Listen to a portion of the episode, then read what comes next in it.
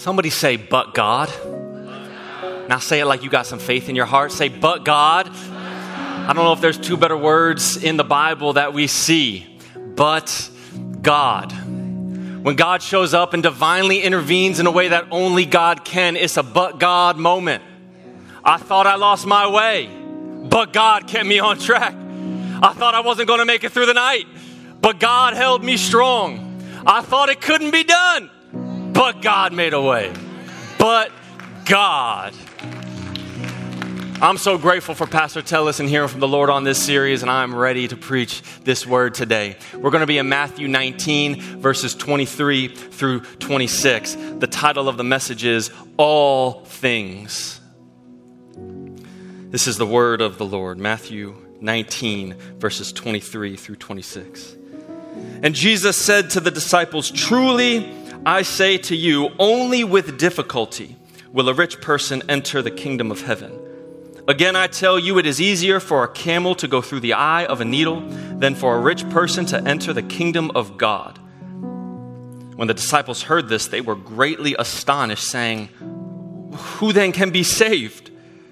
But Jesus looked at them and said, With man this is impossible, but with God all things are possible. Let's pray. Father God, send your spirit to this room today, Lord, that we could hear a word from heaven. Clear our eyes, clear our hearts, clear our minds to see what it is you are speaking to us today. God, give us the faith to believe that with you all things are possible. God, if you don't show up this morning, it's not worth having church. So move with us today, God. Be with us today, Father. Release your power over this church today, we pray. In Jesus' name, amen. Amen. There's a lot going on in this passage.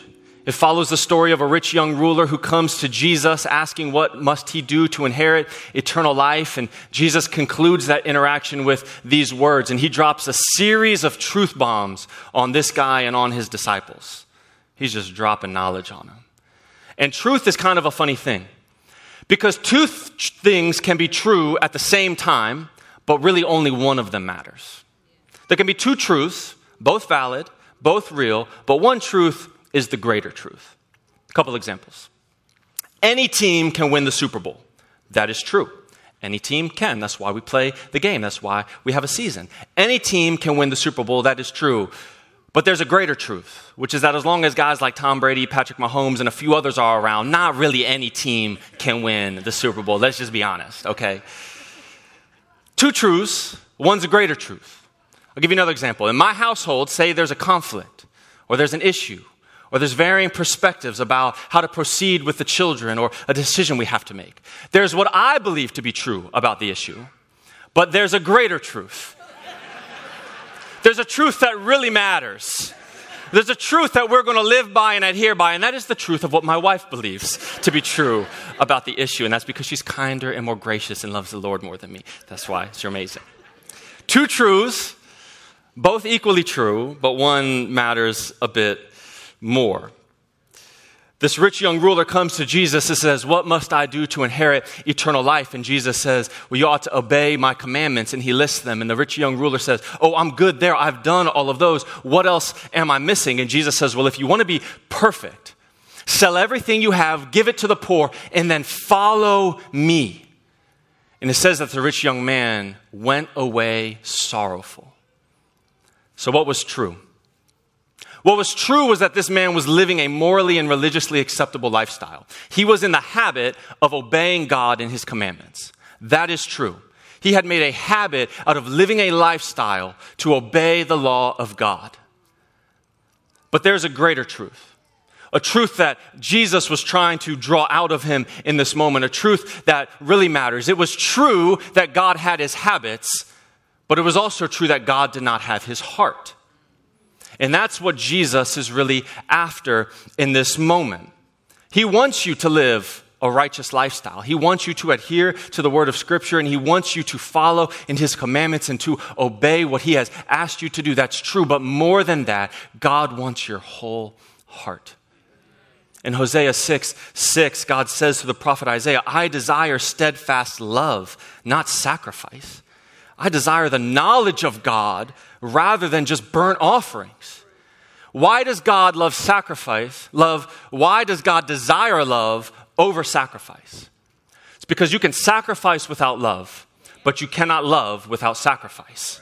Love costs you something. Any type of real love is going to cost you something. And out of the overflow of my love for God, I live a life of sacrifice to God. So, what's the lesson in the passage? The lesson is what Pastor Tellis preached a couple weeks ago in the Big Give. In the kingdom of God, you can have possessions, but possessions cannot have you. And if God is asking you to lay it down, give it up, or give it away, and your response is no, then that possession has possession of you. And that is true. And we all should wrestle with that truth. And we should all really internalize that and allow the Word of God to change who we are. But I actually believe there's a, there's a greater truth in this passage. There's something bigger that Jesus is trying to communicate to his disciples. You see, he's very careful with his words. He says it will be difficult. It will be difficult for a rich person to enter the kingdom of heaven. He doesn't say it will be impossible. And it's true that it's difficult. But there's a greater truth that although there will be things that are difficult for man, there is nothing that is too difficult for God. We're going to talk today about what's possible with God. What's possible with God? And the reality is, there are things in your life that are going to be hard. They're going to be difficult. They're going to be unbearable. They're going to be frustrating. And that is absolutely true. But although things are difficult, that does not mean things are impossible. In the economy of God, difficult does not equal impossible. That's our first point today. And I want you to know that God is not only wanting to do the simple and the easy things in your life. I believe God wants to do the impossible things in your life. I believe God wants to do things in our lives that we just think are too difficult for Him to do, that are almost impossible to be done in the natural. And I think He wants to do those things that we might have a right view of who He is and we might sit in proper perspective before the Almighty Lord of all creation. I believe God doesn't just want to do the easy things in your life, I believe God wants to do the impossible things in your life. And yet, so much of our faith is relegated to the simple and the relatively inconsequential. Lord, clear this traffic up so I can get to work on time just this once. Lord, would you open up a parking spot for me at this Wegmans? Man, it's crazy. Help me on this test, Lord. I didn't study for it, but God, you can give me a word of knowledge today. I seen guys at the gym praying harder than I've ever seen before, trying to get that bar up, going like, "Oh Lord Jesus, please, Father and God, help me get this thing up off my." And I believe God cares about the little things. I believe if it matters to you, it matters to God. I don't want to minimize that or say that's that's inconsequential. I think that is true. I just don't think that's all He cares about. I think He wants to do more than the easy things in your life. I think God wants to do the impossible things in your life. Because if God can do the impossible things in your life, not only will you, but this entire community will see Him for who He really is powerful, holy, mighty, righteous, and just, capable of doing all things, the true Creator God of all things. He doesn't just want to do the easy, he wants to do the impossible. So, why don't we regularly believe God for the impossible? Because we got to wrestle with that question. Uh-huh. If he can do it, why don't we ask him to do it? If I can be completely honest with you, I think, I think we hedge our bets by believing God for the easy so that we don't get disappointed when we don't get the hard if I can just be really honest, we know that if we step out in faith and believe God for something that is supernatural, that is beyond us, that requires no input from me, we run the risk of it not coming to pass. And many of us are not emotionally or spiritually mature enough to handle the disappointment of not getting what we want from God. And that can be hard. And so we don't believe God for the impossible. We believe Him for the easy, and we play it safe. We think we're being pragmatic. We think we're being wise. We think we're being, you know, logical and thoughtful. But what we're doing is we're quenching the spirit. We're suppressing our faith, and we are starving our spiritual lives. and we relegate the almighty God of the universe to a butler who grants good night sleeps, blessed meals, and available parking. And that's just not my God. Oh, he can do all those things, but he can do so much more than those things. Take Sarah, for example. Sarah, from the Bible, Sarah is, Sarah is the wife of Abraham. Abraham is the man whom God selected out of all of humanity, who he was going to bring a family forth out of Abraham. That family was going to multiply into a nation, and from that nation would come the future Messiah who would redeem and restore all of humanity unto God. And so we need Abraham, and we need Sarah, and we need their family. But if you know the story, Abraham and Sarah, they old and they have no kids. They're old, old. They're like 90 and 100 old. So I don't feel bad saying that in the church. If you're 90 and 100, you're old. We can all accept it. It's fine, okay? It's all love. You're old. It's okay. It's a grace in growing old. And they were old. And they had no children. And God comes to Sarah and says, This time next year, you will have a child. And you know what Sarah does? okay. she laughed. She laughed at God. She laughed at the audacious claim that God was going to do something in the natural that she thought was impossible. And I'm not even that mad at her. She had been through years of believing God for children. She had been barren her whole entire life. This wasn't a new thing to her. She wasn't like 21 and just got married and God said, You're going to have a child. She said, Oh my gosh. She was 90 she had been hurt year after year after year. She had carried the scars and the wounds of hoping against hope and having those hopes dashed time and time again. And God says, I'm going to come do something that's impossible for you. And she laughs. How do you respond when God says He's going to do something miraculous in your life? I think some of us laugh because we were raised to believe that God no longer dabbles in the miraculous. God only does what's natural. And we go, oh, okay, you, preacher, you can preach on the miraculous. That's fine for you. I, you know, I'll believe it when I see it. Some of us, you look inward and you go, uh, do you know me? I don't have the faith nor the character for God to bless me with the impossible. I know my limitations. I'm not there yet. I don't know enough in God yet. I don't know that I can believe God in faith for those things. I think, I think I'm not good enough for God to do. And I think a lot of us are like Sarah. We just, I don't think Sarah was being disrespectful. I don't think Sarah was being doubtful. I think Sarah was tired. I think Sarah was hurt. I think Sarah was exhausted about this conversation. How many times has she and Abram talked about having kids? Honestly, this wasn't the first time. And I think she just got to the end of herself. But look at how God responds to her. She laughs, and God looks at Abraham and goes, Excuse me, why is she laughing at me? Why did she laugh when I said you're going to have children this time next year? Tell me, Abraham, why did she laugh? Is anything too hard for me? I know what I said, and I said it. And I know it's hard for you, but nothing is too hard for me. Listen, here's what you've got to know you're not the one performing the miracle. It doesn't matter how you feel about it. It doesn't matter what you think about it. It doesn't matter what your science says about it. He's the God who created it. And if he has said a thing is going to come to pass, that thing is going to come to pass. If he's given you his word, you can take him at it. He's not a man that he should lie, nor the son of man that he should change his mind. Within him there is no spot or variation or shadow. He is unchanging. You can believe him when he says it. And if all you have is a word from God, that's all you need. One word is enough.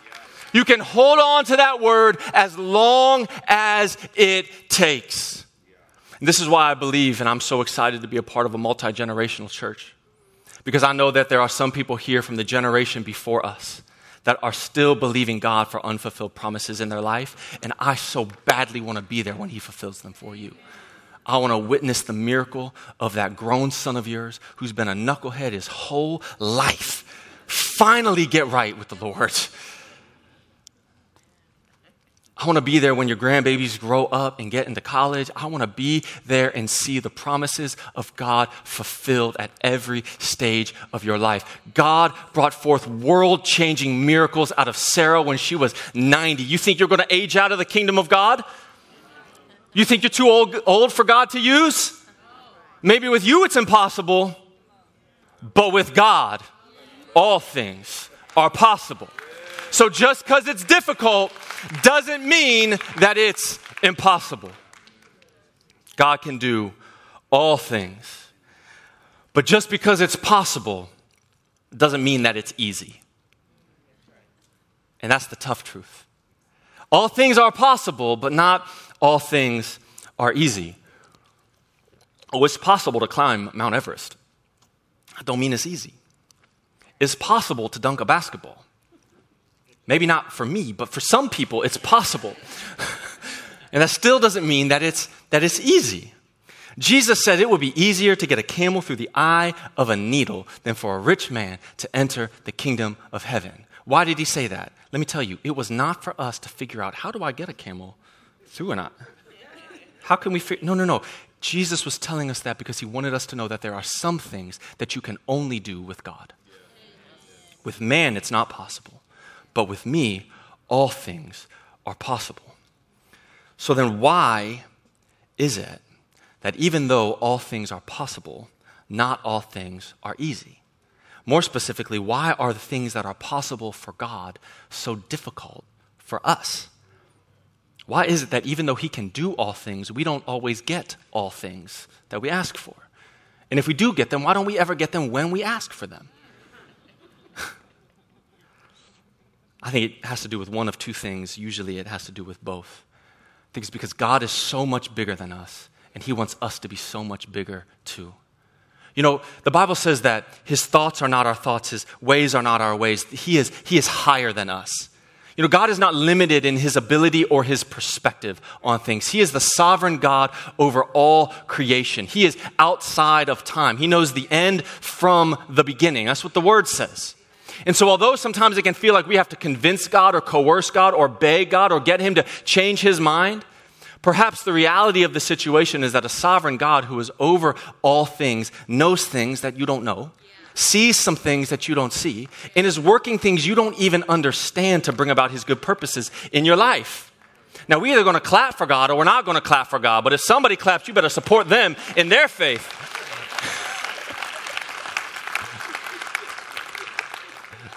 Don't make them feel like they're crazy. They got faith this morning. God is bigger, and He wants us to be bigger too. He wants our faith to be bigger. He wants us to grow. And oftentimes, part of the waiting is what's being formed on the inside of us. You know, we all went through 2020 together. So we all went through that weird, like, three month period where we all baked bread at home. Okay? Yeah. Yeah. You didn't know you were the only one. No, we all did it. We all, for some reason. And so you know that when you add yeast to bread dough, it doesn't accomplish its purposes right away. You have to wait for its, to fulfill its purpose. It's called proving. So you add the yeast to the dough, and then you let it sit, and you let the yeast do what it does. And over time, that yeast proves itself, and that dough begins to grow, begins to get bigger. So it is with us that God is adding things to the mixtures of our lives that take time.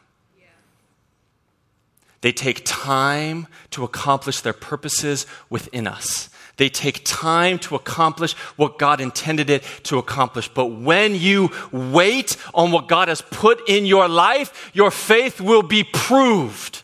And it will show itself true or false. And in the end, you will grow and you will grow in wisdom and in understanding. Your character will be strengthened. Your resolve will be firmed up, and you will be a man or woman that God can use for all things and at any time.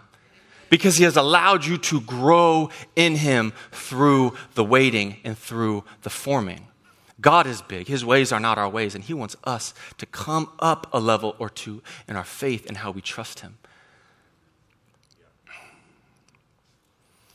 And when we do that, our faith grows and it allows us to have a persistent and a resilient faith. And here's the thing about persistent faith persistent faith brings about the most powerful miracles.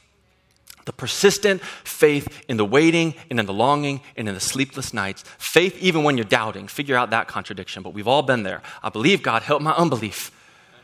I'm going to stand on the word, God. I don't know if I can stand on it, but I'm going to stand on it. I want to tell you about my friends Max and Ty. Max and Ty go to this church. Max is an usher here. Michelle and I have served with them for a number of years in varying capacities. Max and Ty were married in 2014. They were a little bit older when they got married. They were in their late 30s, and they wanted to have a family really badly. And so they got married. They started believing God for children. And after a while, after a couple years, they found this was going to be a little bit harder than maybe they thought it was going to be. At this point, Ty was over 40 years old. She only had one ovary. She had endometritis, and she had a diagnosis from the doctor that said you have a 5% chance of becoming pregnant naturally. And these are great men and women of faith, and they said, you know, we're going to take that chance. So they prayed and they believed God, and they got pregnant. And unfortunately, they miscarried that child. And that's a crushing blow to any who has suffered that and gone through that. You hope against hope, and you feel like something that should be so easy for God. God, why is it so difficult for me? This, this ought not to be. God, we're going to make good parents. Like, why are you withholding? They fasted, they prayed, they believed. They rallied their hope, and they said, you know, we're going to keep trying. They got pregnant a second time, and they miscarried a second time. And on their own self admission, they would say they were not the pillars of faith during that season. I don't know that any of us would be crushing blow after crushing blow, an impossible diagnosis, yet faith that's trying to be resilient, trying to be persistent. They're exploring all options they can because the desires of their heart are just going unfulfilled year after year after year. And in 2020, six years after they got married, they found themselves in my office going, We have some decisions we need to make about this, and we're not sure what to do. And can we talk and can we pray and can we see, you know, uh, what you think and maybe help us know what to do? And so I heard their story. I listened to them. They're friends of mine, and we, um, and we talked. And I didn't like what I felt like God was saying to me, but I felt like I had to say it anyways. Which was that although they had been trying for natural for so many years, I felt like God said, continue, continue to believe in the path that has been most painful for you. Amen. And we prayed. And we added our prayers to hundreds and thousands of prayers that had gone before that moment.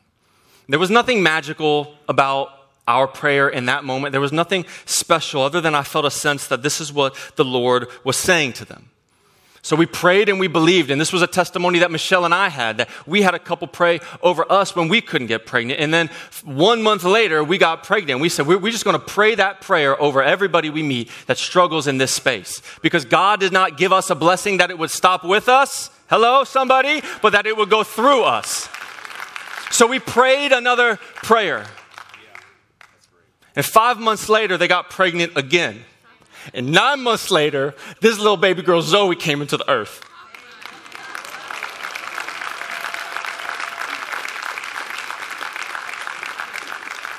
And I don't know if you've ever held a miracle. They're not always that easy to come by.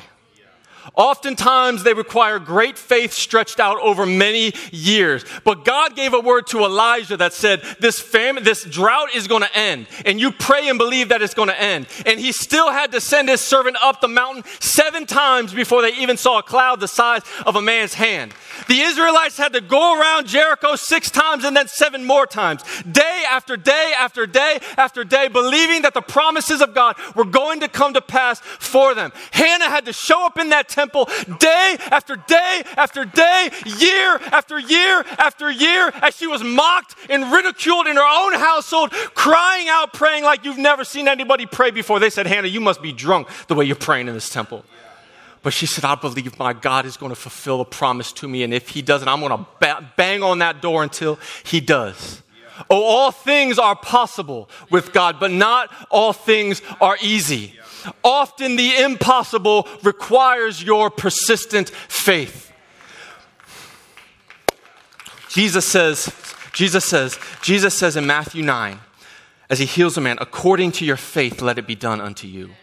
So if my faith has anything to do with the miracle coming to pass in my life, oh, I'm gonna go find that faith somewhere. I'm not gonna let my lack of faith be the one thing that stops God from doing the impossible in my life. If He said it's possible, then it's possible and it's going to come to pass. My God said all things. I think He meant all things. I don't think He meant some things, I think He meant everything. The disciples go, Jesus, who can be saved then? If this rich man can't be saved, you're saying putting camels through You needle, like what are you talking?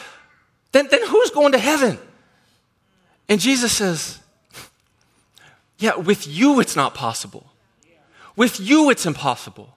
With you, you don't have a shot. You don't have a chance. You don't have a hope. That's what I'm trying to say but it's not about you. You're not the one performing the miracle. With me, it's possible. With me, it's possible. With me, all things are possible. And somewhere along the line, we've let ourselves believe that when Jesus says all things, what he really meant was some things. And you know, it's only ever the disciples who get rebuked for not having enough faith. You look through scripture, O ye of little faith. He's not talking to the widow. He's not talking to the beggar. He's not talking to the lame person. He's talking to Pharisees or disciples. We're the ones who know him the best, see him the clearest, and have been in his house and in his presence more than anybody else. We're the ones who have the greatest testimony of his miracle working power, and yet we don't believe in his miracle working power. We've relegated him to something small and insignificant in our lives. Think about this God forgave your sin. And he's welcoming you into everlasting right relationship for all of eternity with him. He allowed his own son to go up on that cross to suffer a criminal's death for crimes he didn't commit that you might be saved. And all you have to do is repent of that lifestyle, repent of that sin, turn to Jesus, call him Lord and Savior of your life, and you get forgiveness, eternal life, and all the blessings that come along with it. All you have to do is repent and believe. And God gives that to you for free. And you think now he's going to get petty with you and go, oh, well, no, you're not acting good enough. I'm not going to keep this miracle over here. I'm not going to do the impossible for you until you start acting right. You know, that's how you got here in the first place. You were acting right. No, no, no, no, no. God rescued you from hell when you were a sinner. You think now his power is going to stop in your life? You think now he looks at you differently or loves you differently or sees you as less than? That's not the testimony of Scripture. That's not the character of my God. Yet the disciples are the ones who always forget and always lack belief. We always put a limit on what God will do. And that scares me to be someone with so much confidence to tell God what He will and won't do in my life. Lord, let me never put a limit on your power in my life.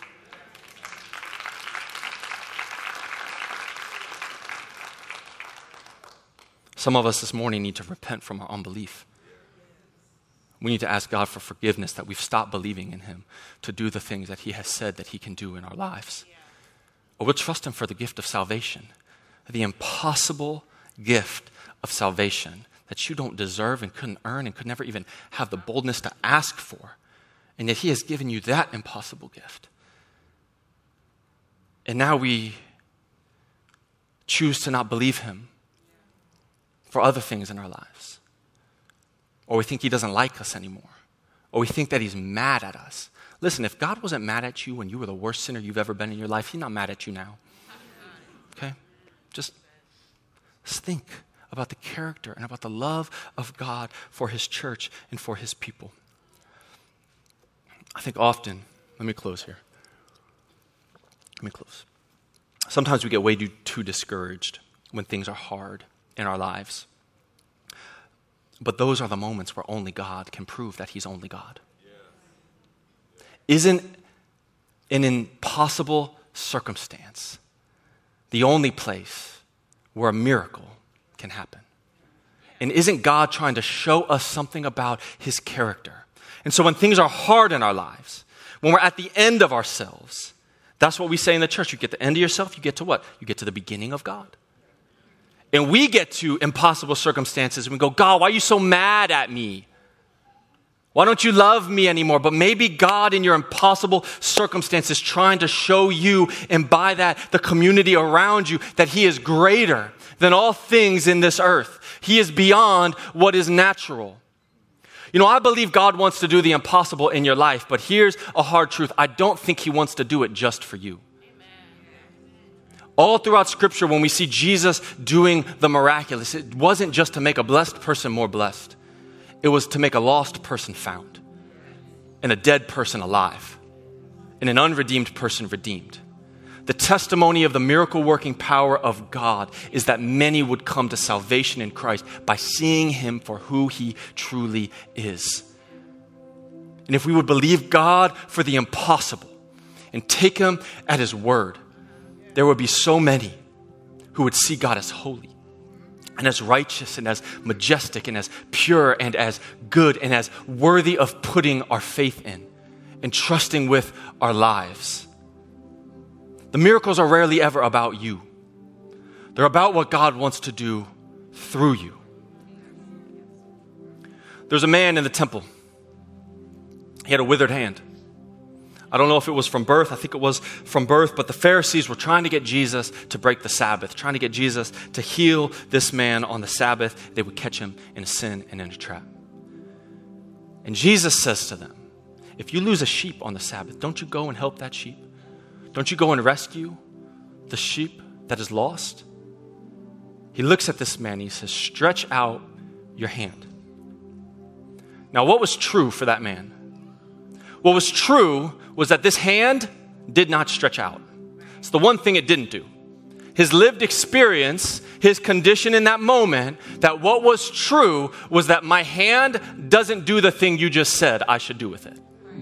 But we know there's a greater truth that Jesus wanted to heal this man. He wanted to do something for this man that had never been done before. So he says, Stretch out your hand.